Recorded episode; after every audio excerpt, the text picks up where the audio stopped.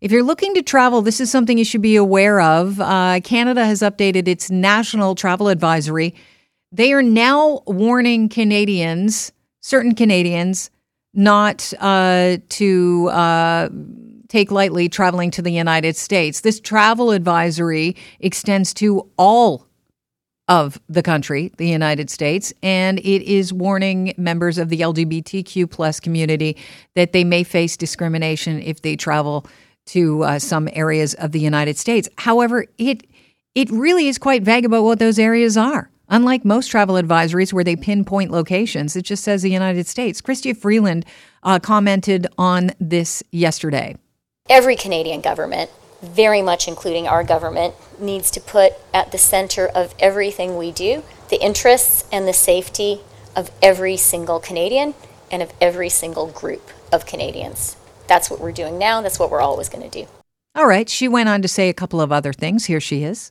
As uh, someone who has had um, the real privilege of serving as Canada's foreign minister, um, I know that our travel advisories are done very professionally.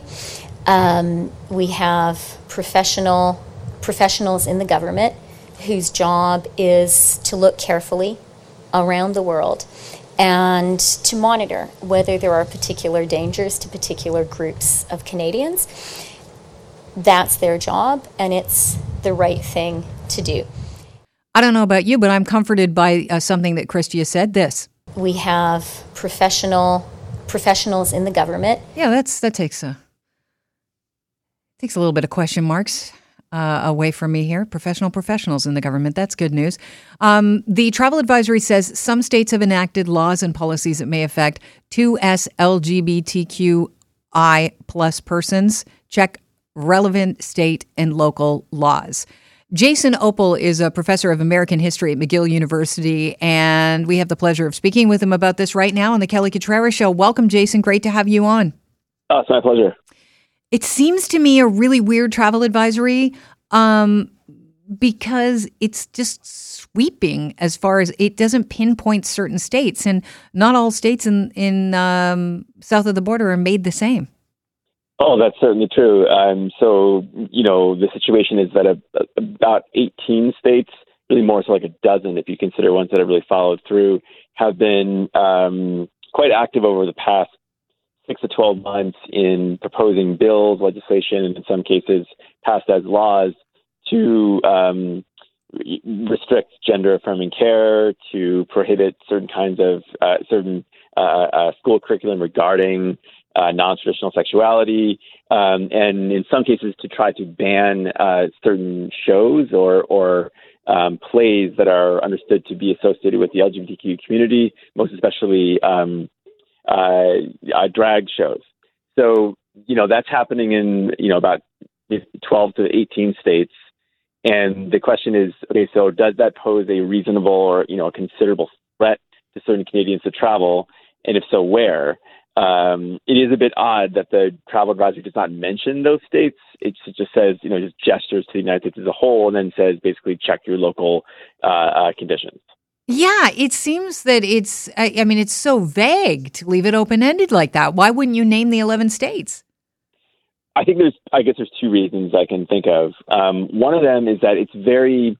So it's a very strange mix right now in those states mm-hmm. of a very vehement like political movement motivated on on the sort of religious but also sort of cultural right.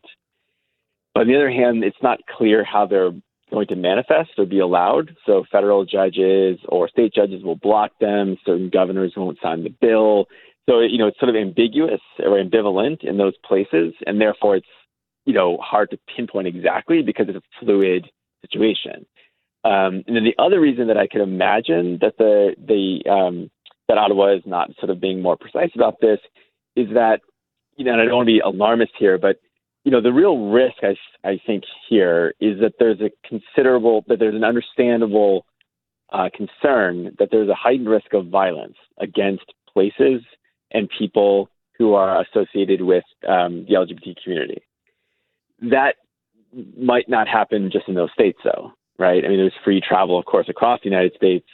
And so I think that is the other part of this is that, well, yeah, it's the, the states are quite different, but people move around the states all the time. And so there might be some degree of, of heightened risk for uh, certain Canadians in any part of the United States. And what about the timing? So the timing, I actually find, you know, I find that kind of like quite appropriate in the sense that, you know, the, the, these bills and proposed laws, uh, and in some cases laws, have not, you know, they, have been coming, they were coming out mostly earlier this year, so mm-hmm. like March, April. Um, you know, you don't want foreign governments doing something as dramatic as a travel advisory to an old friend and neighbor unless they really thought it through, right? So I, think, you know, there's a simple matter of due diligence, studying the laws, seeing if there is pushback, and, you know, simply just sort of do, doing the kind of basic study, professional study, would take a couple of months um, before an advisory like, like this goes out. I feel like this is the Canadian government saying to the members of the LGBTQ community, uh, just be careful, kind of like hide your light under a bushel depending on where you are in in the states in order to be safe while traveling. Because when you think about florida you know uh, may have some of these laws but south beach seems really welcoming. Absolutely.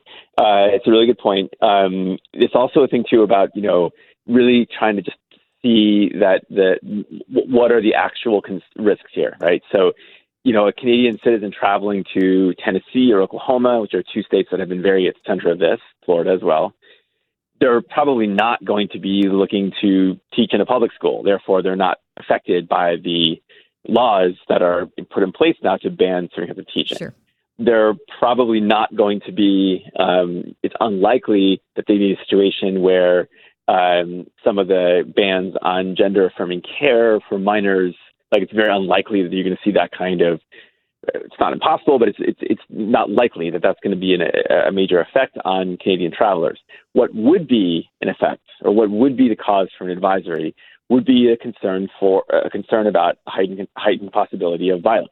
Mm-hmm. And that, I'm sorry to say, I think that is somewhat of a concern because it's really hard to overstate the vehemence and like fury of the language surrounding these laws. You know, it's stuff about this is a war that used that term used repeatedly. Mm-hmm. Stuff about you know this is a matter of the enemies of God. Once it gets into uh, legislation, people take it more seriously. It's no longer just you know some hicks you know spouting this and that. Oh, it's yeah, it's certainly yeah. not. And, it, even it has influence. Are, even if the laws themselves are written in a fairly legalistic and boring way, sure. they are accompanied by and authorized by language that is very, very alarming. I mean, you know, that, that's again, it's about when you say other people are your, it, this is a war against people who are around you. That is a, I won't say it's an invitation to, but it creates a, a permission structure for violence.